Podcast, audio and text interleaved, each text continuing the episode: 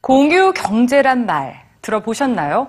자원이나 시간을 공유한다, 즉 함께 나누었음으로써 또 다른 경제 가치를 만들어내는 것을 공유 경제라고 합니다. 최근 국제적으로 공유 경제의 새로운 모델로 급부상하며 논란의 중심에 선 모바일 애플리케이션이 있는데요. 바로 우버라는 택시 앱입니다. 그런데 이 우버가 공유 경제와 전통 경제가 부딪히면서 적법성 논란에 빠졌다고 하는데요. 그 우버 개돈의 현장을 뉴스지가 전해드립니다.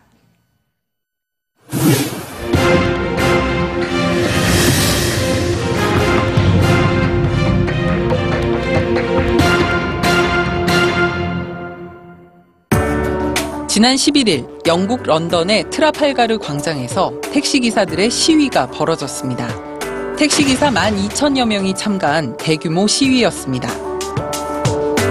그리고 이러한 시위는 영국뿐만 아니라 프랑스, 독일, 스페인, 이탈리아 등 유럽 국가 주요 도시에서도 동시에 벌어졌습니다. 이들은 모두 차량 공유 서비스인 우버의 사업 확장을 반대합니다. 우버는 스마트폰 앱을 통해 차량을 호출하는 서비스입니다. 앱을 열면 사용자가 있는 곳의 지도와 탑승 위치를 설정하는 메뉴가 나옵니다.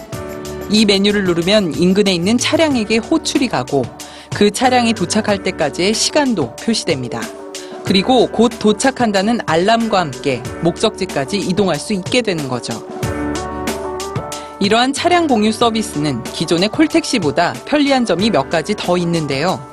무엇보다 스마트폰 앱 하나로 자신이 위치한 곳의 인근 정보를 알 수 있고 이 위치 정보가 바로 차량 기사에게도 공유돼 일일이 자신의 위치를 설명하지 않아도 됩니다. 또 앱을 설치할 때 신용카드 정보도 등록되기 때문에 내릴 때 결제할 필요 없이 선 결제가 가능합니다. 이때 결제 금액은 위성 지도에 나타난 이동 거리를 기준으로 매겨져서 훨씬 합리적이고 정확하다고 볼 수 있죠. 게다가 여러 명이 우버를 탈 경우 n분의 1로 요금을 분할할 수도 있습니다.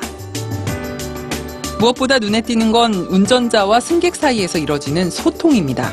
승객은 내리면서 우버 차량이나 기사에 대한 평가를 작성할 수 있습니다.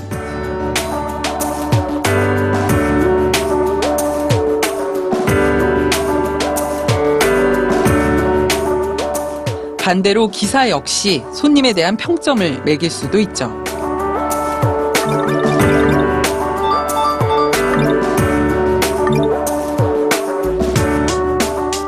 이처럼 의사소통 전 과정이 투명하게 공개되기 때문에 그 후기를 본 이용자들이 차량 이용에 참고할 수 있습니다.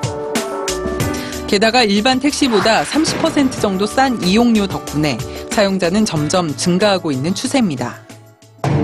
이에 기존 택시 업계는 우버가 불법 영업과 불공정 경쟁을 한다는 이유로 서비스 금지를 요구하고 있습니다. 택시 면허와 미터기 장착처럼 운행 규정을 준수하는 택시와는 달리 별도 준수 조항이 없는 우버가 승객 승차 서비스를 한다는 건 불공정하다는 입장입니다. 이처럼 우버와 택시업계 간 충돌이 격해지면서 우버와 대혼란을 의미하는 아마겟돈을 합성한 우버겟돈이란 신조어까지 생겼습니다. 택시업계의 반발이 거세지자 독일에서는 우버에 임시 영업 금지 명령을 내렸고 프랑스 파리에서는 택시기사들이 한 달 가까이 공항을 막고 파업하자 우버가 서비스 신청을 받고 15분 뒤부터 영업을 시작할 수 있도록 하는 규정을 새롭게 만들기도 했습니다. 그러나 우버를 지지하는 목소리도 높습니다. 지난달 미국 시카고 시의회에서는 우버의 영업을 공식적으로 인정했습니다. 이용자 입장에서 본다면 우버가 도시교통 시스템을 더 저렴하고 더 유연하게 또 사람들이 쉽게 이용할 수 있도록 했다는 이유에서였습니다. 그리고 개인 차량을 이용했을 때 생기는 주차 문제나 우버 기사로 일하려는 사람들이 몰리면서 한 달에 20만 개의 일자리가 생겨나는 효과도 무시할 수 없었습니다. 이른바 하나의 생산품을 함께 나눠 쓰는 공유 경제의 장점을 10분 발휘한 것이죠. 이처럼 자신의 물건, 공간, 지식, 서비스 등을 인터넷과 모바일 등 다양한 플랫폼을 통해 여럿이 함께 쓰는 협력 소비 경제의 혁 신은 이미 다양한 분야에 파고들고 있습니다. 공유 경제와 전통 산업과의 충돌. 승리의 열쇠는 결국 누가 소비자의 마음을 얻느냐에 있을 것입니다.